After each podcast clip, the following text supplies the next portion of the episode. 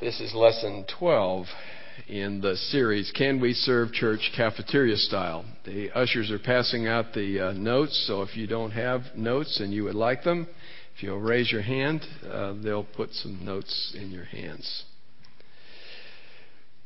This uh, message is titled, at least for the moment, Whatever Happened to Male Leadership.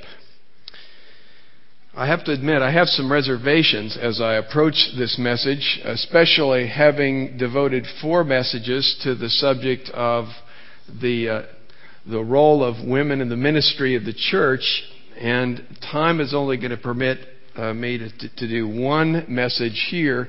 It doesn't really seem fair, and in truth, it isn't. And, and hopefully, we may remedy that by. Uh, by an elective class that will focus more on leadership and, and its implications for the church. And if so, that will be, I think, the occasion at which we may deal with it in the depth that the subject deserves.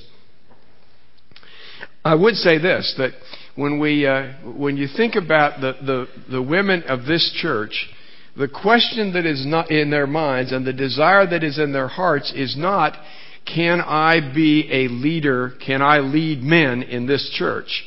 That is not the issue. The concern of the women in this church is that the men in the church would lead.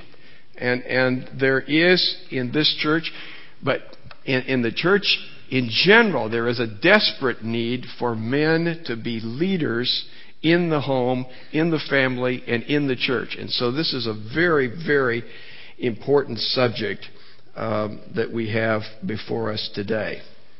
Some of you may wonder about my sanity as, as, the, uh, as the text was read. You may wonder what this has to do with leadership. It was actually about 30 years ago that, that I taught on the book of Genesis in this text. And I know that, not because my memory is so good, but because we didn't have computers then, and I started on computers in 1981, Kay Glenn typed this series with an IBM Selectric. So now I've got my dates fixed in my mind as to uh, how long ago it was. But in, from this text, I had a section which I called Jacob's Seven Laws of Leadership. And I thought I'd just uh, share those with you because uh, it seems to me they flow out of the text. Now remember that that uh, Joseph has been sold as a slave uh, into Egypt. His brothers have come down for the first time. And, and Joseph has accused his brothers of being spies and whatever. And they, they, in their fear and whatever, blurted out that there were actually 12 sons and that one was no more and one was back at home. Benjamin was back at home with dad. And so uh, Joseph keeps Simeon uh, as his prisoner and says, Don't come back unless you bring with you this brother Benjamin to prove to me that you are true men and not liars who have been sent to spy out the land. He remember then he, he sent their gold back in their in their sacks and they returned back. They found the gold and they said, "Oh my goodness, what is God doing to us, not for us?" And then they get back to Jacob, and Jacob basically says to them, Why in the world did you tell the truth? Have I not taught you anything? You know, Jacob the deceiver, the conniver. And, and, and then he holds out, uh, not willing to send his sons back to ask for grain because he won't re- release Benjamin to go. And it's not until they're in dire need that he will then send the sons back to do this, and those words were read to you. So out of that context comes these seven laws of leadership, uh, Jacob's laws of leadership. One, whatever problems arise today are best dealt with tomorrow. Put it off. Isn't that what he did? He didn't let his sons go back in a timely fashion. He held them up until it was crisis mode again, and it was either starvation or send his son. Procrastination. None of us can identify with that. No problem, number two, no problem can possibly be as bad as it seems. Minimize it, you know, or spin it. Uh, but don't acknowledge the problem to be what it is. Three, honesty is not the best policy. That was Jacob's way of doing things deceive. It had been his life pattern. Four, always look out for number one. What have you done to me? That's what he says. You guys have done this to me. It's all about me, not about his family and his responsibilities as the leader in the family. Five, as much as possible, see to it that others receive the blame for any problems. That's what he did. He lays it off on the sons. You told the truth. You're the ones that got us into this trouble. You figure out how to get us out of it. Six, if your efforts to solve a problem fail, add money. Remember, that's when he sends back the bribe. And, and, and, he says, take this with you. That's surely what's going to get it done. And, and as I've said when I taught that passage, the irony of that is the very things he sent were the things that were taken by the caravan that carried Joseph. They were the reminders of the injustice done to him. They were not anything that did any benefit uh, as much as Jacob may have thought. And seven, when all else fails, trust God. You know, only it's not even that good here, is it? It's just be fatalistic. Whatever will be, will be. You know, like like in Esther, if I perish, I perish. Not very good. Now, as I read through those today, I was thinking to myself, man, these sound sort of familiar. And I said, oh yes, it's election year. I've been reading this in the paper. No wonder these things look familiar to me. This is the laws of leadership. It's at work today. You can see it in motion. But you can look, as you look through the Bible, you will see that the, the Bible is just filled with illustrations of failures in leadership. Now, we know that good men sometimes failed, and so it doesn't mean that their lives were a constant failure. But you think about Abraham, uh, Adam in the garden when, when he listened to his wife. He was silent. He was following when he should have led. Abraham has some instances that weren't too glorious. Here is a man who has been told that he and his wife are going to bear a child that's going to be the one through whom all the promises are fulfilled. If anyone should have been intent on protecting the purity of his wife, it is Abraham, and he is the one who passes her off as his sister so somebody else can marry her to save his neck. And it happens in chapter 12, it happens in chapter 20, and in chapter 20 he says, that's the way we always did it. So here's a, a, a pattern of behavior of not protecting his wife.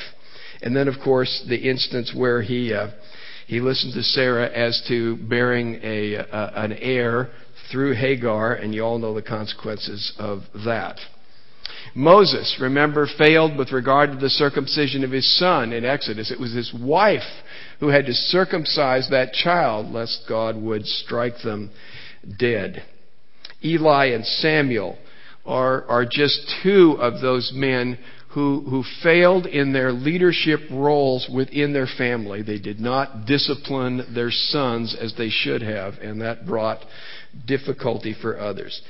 David, in his dealings with his children, as great a leader as David was in some areas of his life, he did not do well in regard to his family. He did not deal well with the, with the rape of, of his daughter Tamar by his son Amnon.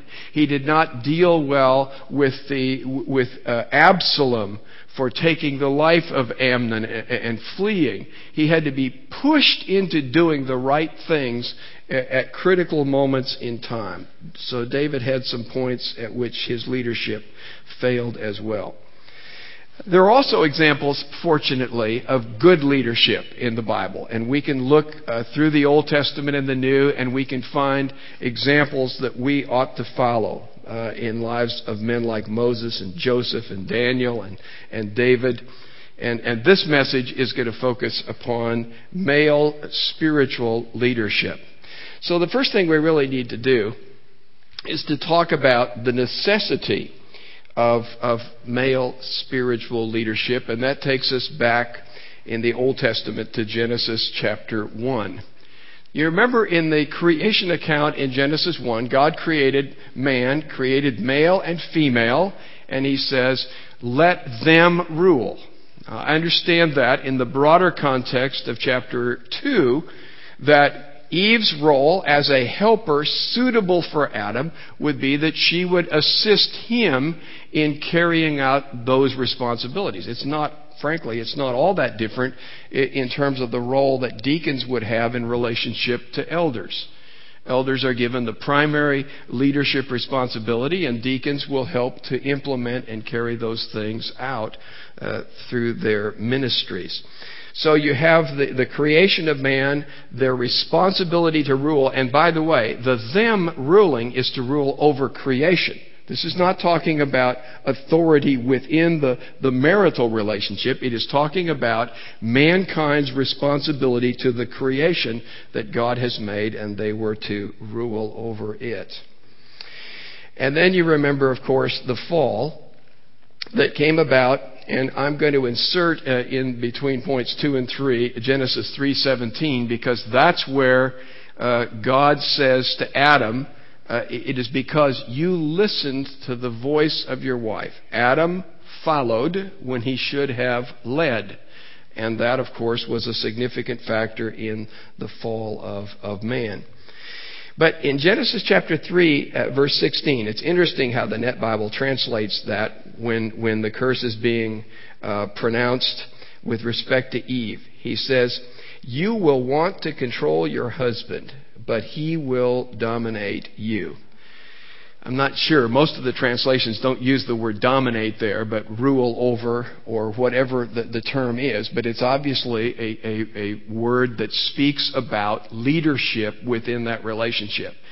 I do think they are right that the desire of the woman for the man, I don't think is a physical desire. I think it's saying the natural inclination is for you to take charge, and that's something you're going to have to deal with. And his role will be that he is to rule over you.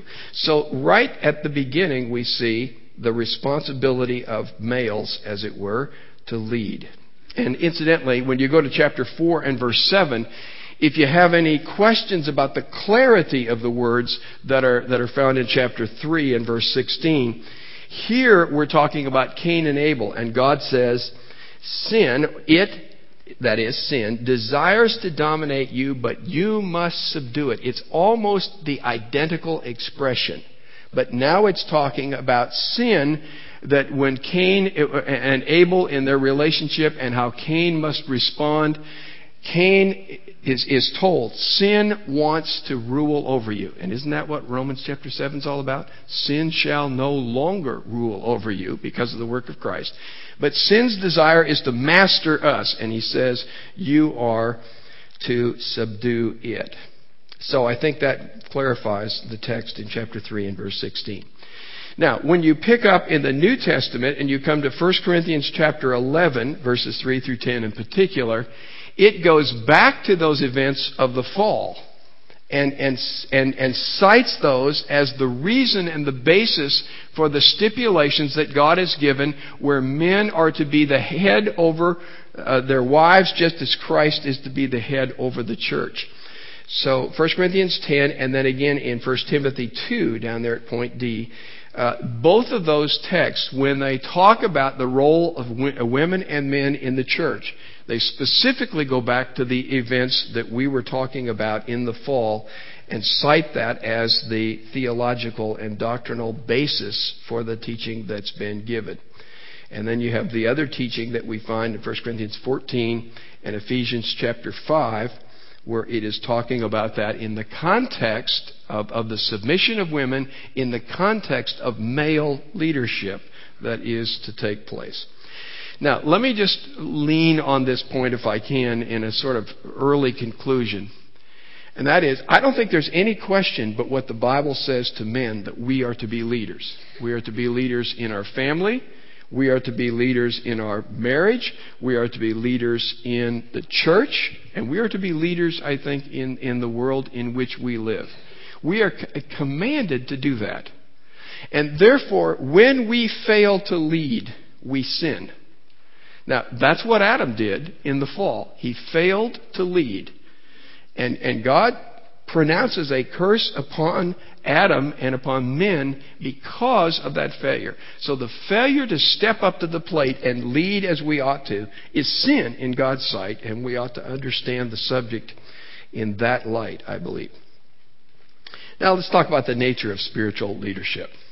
And, and I'm not sure that I've got a great definition of that, but at least it's a start, and you can you can perfect it and let me know what your uh, improvement is. But spiritual leadership is leading with divine authority and power to glorify God through the spiritual growth of others. Leadership is intended to bring about the progress and spiritual growth of other people to the glory of God. And you do that with the authority God gives and with the power that He gives through His Spirit. The, the, one of the key texts that, that I would say for me in, in spiritual leadership is Ephesians chapter 5. Because there it talks about the man's spiritual, I should say the husband's spiritual responsibility to lead his wife in the context of it being a mirror of how Christ has led the church by giving himself sacrificially for it. So the purpose of Christ's work, his headship within the church, was to save and sanctify and purify and perfect the church. And that is to be the goal of the man uh, within the, mar- the husband within the marriage. I believe it is also the goal of all spiritual leadership. And that is, it is to bring other people to spiritual maturity. That was Paul's passion. I think it is the passion of everyone who is true to God's Word. And an example of that, I think, is, going back to Genesis, uh, Joseph. Remember in the early stages, uh, when Joseph has those two dreams and he shares it with his brothers, here's a young, let's just call him a teenager. He's probably, if it were in our, in our uh, circles, he's just learning to drive. He's invincible. He knows everything. I mean, I don't want to sanctify Joseph's folly at that stage in the way he talked about the authority. But as God brought him through the school of suffering and adversity, he came to understand that leadership was a stewardship that he had and that it was his responsibility to bring his family to the spiritual place they should have been. And I say that because Jacob was not fulfilling his leadership role. That was the point of that text. Jacob just miserably failed as a spiritual leader. And it took this young son to be raised up to bring that family to the point that they should have been. Uh, and, and of course, all of that through God's working in Joseph's life. Now let's talk about what spiritual leadership looks like. I've added a few points, and I'm not sure this covers all the territory, but it seems to me that these are characteristics. This is a really important subject for me because what I have seen over a number of years of ministry is I've watched a number of young women looking for husbands, and, and one of their desires is they want a man who is a spiritual leader.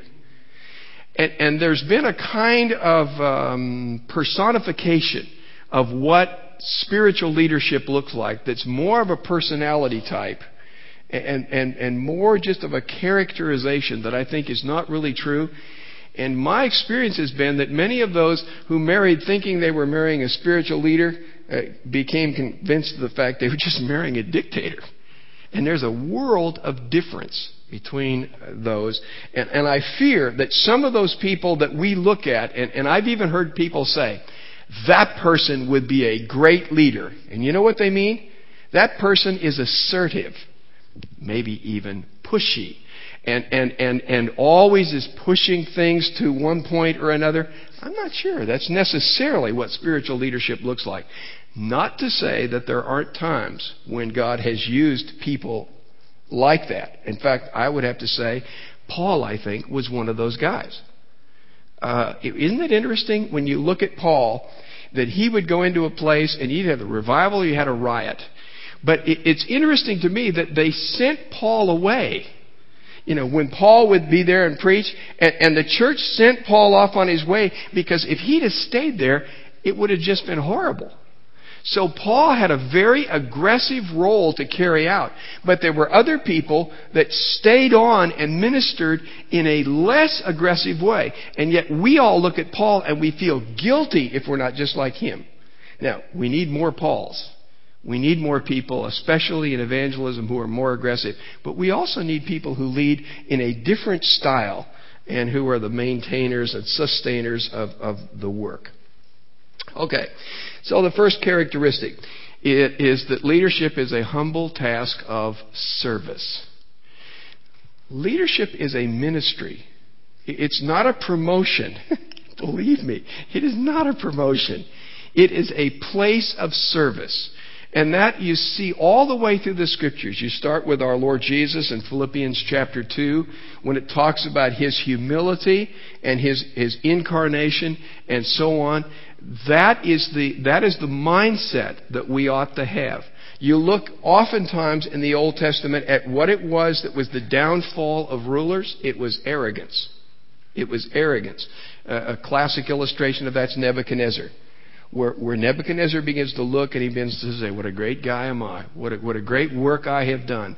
He does not understand at that moment in time, it is God who is at work. And his job, as Daniel reminded him, was to care for those who were weak and those who were afflicted. His job was not to gain at their expense. His job was to minister to them and care for them, which is one of the great failures of David's ministry, uh, in David's ministry when he took Bathsheba. And Nathan is basically saying, You should have been protecting the helpless, and you victimized one. That's the wrong thing for people with authority to do. It is a place of service. And by the way, I, put Deuteronomy 17 there because that's where it says that he is to read the, uh, he is to write out a copy of the law for himself, and he is to read it continually that his heart might not be lifted up above his countrymen that he doesn't get proud. If there's anything that'll humble anybody, it's the law, isn't it? That's where you say, oh man, I really failed at this. That's the point. Uh, secondly, um, it requires godly wisdom. If there's anything that's necessary in a leader, it, it is wisdom. And you remember when Solomon is, is given the chance to ask for anything that he might uh, wish from God, he says, Give me wisdom. There's one thing I need. How can I, with my limited scope, how can I possibly lead this great people in my own abilities? And you remember that instance then in 1 Kings chapter 3 when Solomon uh, becomes the king and these two women uh, uh, bring uh, bring their case to the king, and, and apparently they had one of them had rolled over on their son, and and it, it had died, and now the dispute was whose child is this? Solomon says, "Well, cut the child in half, give half to one mother and half to the other." And the real mother said, "No, no, no, no, no, just give her away." Great wisdom. That's what it takes to lead. And that wisdom comes from the Spirit of God and from the Word of God. It requires initiative. Now, not always. We have to be careful because sometimes a man begins to act before he hears. But there is a time when one recognizes there is a problem and it just has to be addressed. And I'm thinking, for instance, of a classic illustration of David and Goliath. Here's a situation where David is not in the military. He has no responsibility, so to speak, he has no responsibility to deal with this, with this uh, Philistine warrior. But what he recognizes is here is a man who is speaking against his God, and nobody is doing anything about it. And he takes the initiative, even at the resistance of his brothers. He takes the initiative to deal with the problem because he knows that God would want him to do so.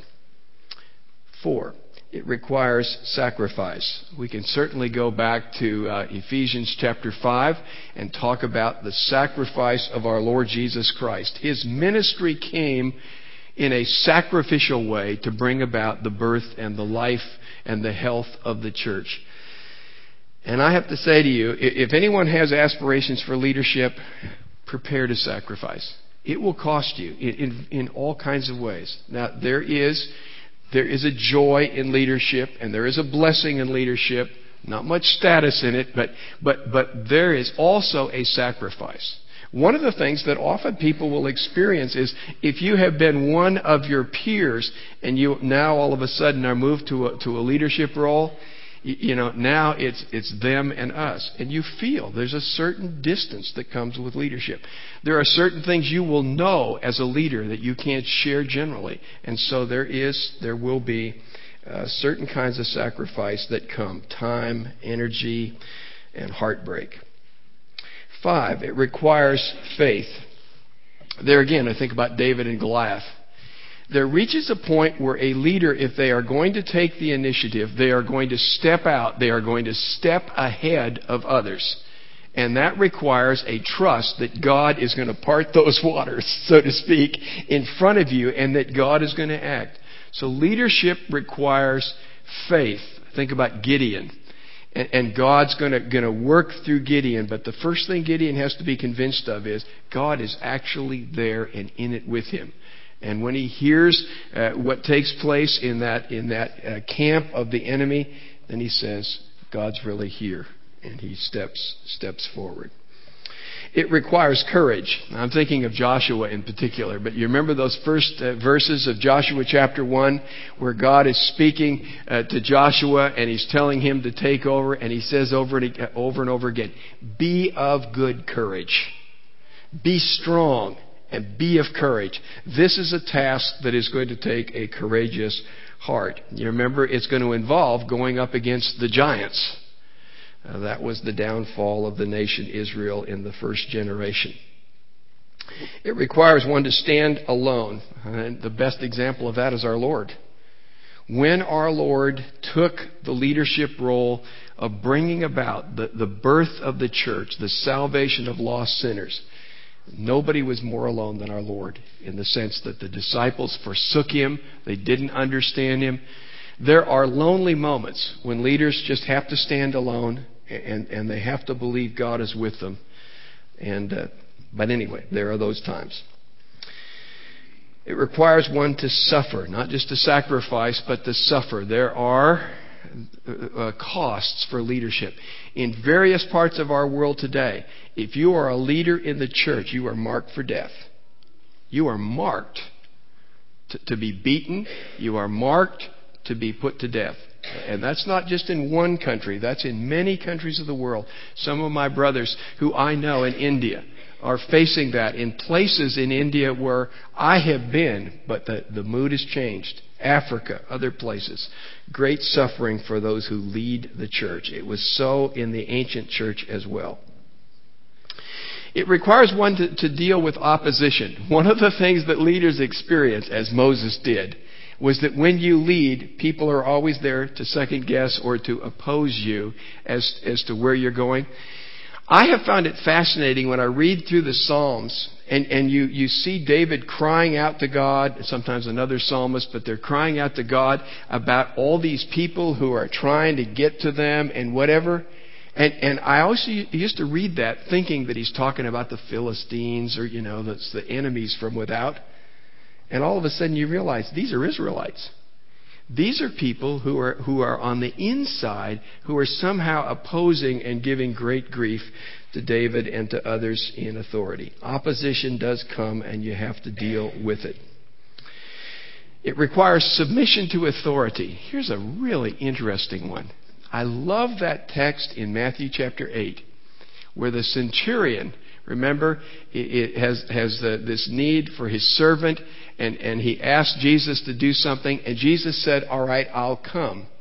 And the centurion says to him, now you, you don't need to come. I too am a man under authority. Not of authority, under authority. And he says, I can say to somebody, do, it, do this, and they'll do it. I can, I can lead at a distance. And it's not because of my personal authority, it's because of the authority that I'm under. That's the authority in which I operate. Man, that is tremendous confidence to realize it is not your authority. It is God's authority if indeed it is the work of God, and He has called you to, to do that. It is not, however, authoritarian. When you look at our Lord Jesus, it would have been easy to bludgeon people into submission, would it not? And, and to deal with the dullness of the disciples in a, in a pretty high handed manner. But what you see in, in our Lord's life, and you see this with Paul, is Paul has a gentleness he does not want to raise the club of authority. He wants to, to, to, to, petition people that the Spirit of God and the Word of God would work in their lives. And that's why in Acts chapter 6, when the leaders of the church have to decide about this whole role of dealing with the widow's issue, they're saying, we have to devote ourselves to prayer and to the ministry of the Word because it is ultimately the authority of the Word of God and it is the work of the Spirit of God that changes men's hearts so that they will actually make spiritual progress. So there's not the authoritarian kind of leadership, and you remember, there are, of course, authoritarian people like 2 Corinthians chapter 11, if they slap you on the face, and so on. That's not the leadership style that we see in the New Testament. Twelfth, it emerges often in crisis and in times of need. When I look at the guys in the Old Testament who, who, who became leaders, men like Joseph, it wasn't that Joseph was reading books about how to become a great leader. He just served, did he not? He just served his master well. When you look at Daniel, uh, Daniel was not striving for a position of leadership. He was simply seeking to serve but most of all, to be faithful to God. And what's interesting is, you remember, Daniel does not rise to, in a sense, prominence until Nebuchadnezzar says, if, if this wise men cannot give me the answer to my dream, then we're going to kill all of them. So now you have a crisis, and it's Daniel who steps forward in crisis and, and becomes more prominent. But I don't see men striving to be prominent or to be in authority. I see men striving to serve and be faithful, and that faithfulness often, in times of need, emerges in a way that leads to a, a, a greater leadership role. 13, I'm adding numbers here. It requires knowledge of God's Word. Deuteronomy chapter 17, the book of Proverbs, over and over again, you see that those who rule and those who lead need to be people of the Word. In fact, their authority is God's Word. And when they act outside of that authority, then that raises a whole set of other issues. 14. It requires godly character. Leadership is based upon godly character. Now, you see that in 1 Timothy chapter 3, do you not? That when you, when you look at the qualifications for an elder and the qualifications for a deacon, the prominent element there is the kind of person they are. Now, it's important that they know doctrine. It's important that they're able to correct doctrine. That's there as well, especially in Titus. But, but the kind of person they are has a real bearing on that. When you look at Joseph, is it not interesting that he proves himself faithful with respect to Mrs. Potiphar before he really moves into the, the most prominent role. Is it not true with Daniel that Daniel in chapter 1 proves himself to be one committed to moral purity before he ever rises to the positions that he does. So I would say moral character is an essential, fundamental, basic prerequisite for what we would call uh, true spiritual leadership. Okay. Now, let me see if I can if I can tell you how I believe the New Testament church principles best develop and utilize uh, male leadership. A, where the men don't lead, the women uh, where the women don't lead, the men must. One of the beauties of the way in which God has set things up is that God has required a, system that, that, in a sense, forces men to step forward. In, in the meeting of the church, you know, because the women don't speak, if a man doesn't speak, nobody's going to say anything. Is that not right? And, and, so the meeting of the church, somebody had better lead. And the system is set up in a way that prompts men to get off their chair and to, to begin to take a, a leadership role as they should. B. authority and leadership is decentralized, and that is favorable to developing leadership. That's what I'm saying. Decentralized leadership is favorable to developing leaders.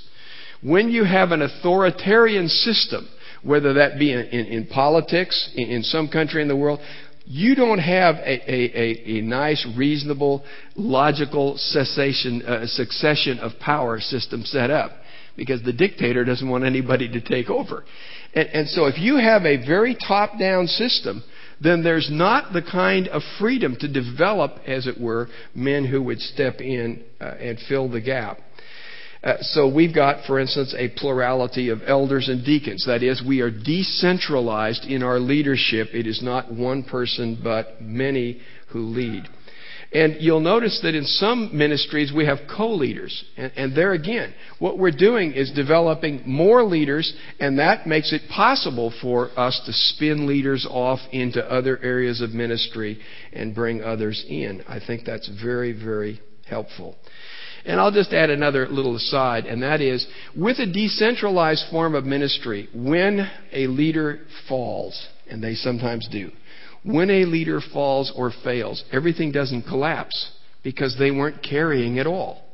And I would say the other part of it is when you have a plurality of leadership, it's those fellow leaders who are there to keep each other in line so that there is less failure. When you have a system where somebody is in absolute control of the finances and, and all of these other areas, then you've got somebody who's beyond question. You've just got more temptation to get in trouble when you are accountable to your brothers for how and, and, and, when you lead, then there will be less failure because of the accountability. C, every leader should be developing future leadership. That's my belief. That because we have the kind of leadership that we do, and we need to have the next generation of leaders coming along, every leader ought to be looking for somebody, drawing them in alongside, and preparing them, as it were, to take over. That's that's just the way I think it ought to be. D, the church meeting provides the opportunity to observe leadership. Think of this. Our children are there and they can watch leadership, and what they will discover is different people will lead, and they will lead in different ways. I'm going to go on uh, out on the limb a little further, and I'm going to say, and they can also watch it when it doesn't work. They can watch it when leadership fails or falters. And, and, and that is all a learning opportunity for them, for our next generation of young men to say, this is the way leadership works. This is the way it ought to be. And then point E, it provides the opportunity for young men to gradually exercise leadership. There are various kinds of things that can happen in the meeting of the church just praying, reading a passage of Scripture, passing out the elements. You don't have to get up and deliver a, a sermon or a message. You can move into uh, leadership in a gradual way, and I think those are all healthy things to do. All right, conclusion. I would say to the men, purpose in your hearts, purpose in your hearts with me to be a better leader. None of us are the leaders we ought to be. None of us are the leaders we should be. Purpose to be a better leader. For those of you who are not, and I don't mean that, by the way, that being a leader means to have an office in the church. I mean that you, that you assume some level of leadership. You take a responsibility in some area. If you're not leading and you know it, Look for a place of service. Don't look for a place of leadership. Look for a place of service. Look for something that needs to be done and roll up your sleeves. When you look at Joshua, Joshua washed the hands of Moses. I mean, he learned le- leadership from the underside. And I believe that's really what it is. Leaders are faithful servants. And, and so look for a place of service. Study leadership in the scripture how godly men became leaders, look for their qualities, their weaknesses, and recognize individual gifts and calling. Not all leaders are alike. Not all leaders are the same. I love it with Ezra and Nehemiah. You know, and the same problem. The Israelites are going out and marrying foreign women. And in Ezra's case, remember, he weeps, he tears out his own hair and whatever, and the people say to him, Look, lead, lead, we'll follow. You lead. Tell us what to do. Nehemiah, the same thing comes along. He pulls out their hair. you know, you got two very different styles of leadership. My point is, people lead differently. And one of my fears for, for, for, for men is that they think they have to be aggressive and assertive to lead. I don't believe that's true. They, they at times need to take initiative, but they don't have to be uh, guys who can sell snowballs to Eskimos just, just to be able to, to have a place of, of leadership.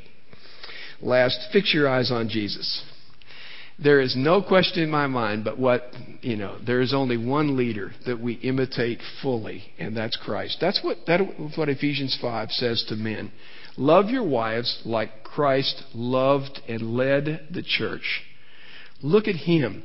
Don't, don't, don't buy all these books by people who are telling you this is the way you get there and this is the, you know, all, all that stuff. Forget that stuff. Look at Jesus. Fix your eyes on Jesus. He's the author, the finisher of the faith. And, and think about his leadership. No, no leadership could be better than what God does for us. And, and when we lead, we are simply following him. He's the leader of this church. He's the one who leads. We're, we're following him if we're leading as we ought to. And, and I was just thinking about how beautiful the leadership qualities are when they're in God. When you think about, remember the statement says absolute power corrupts absolutely?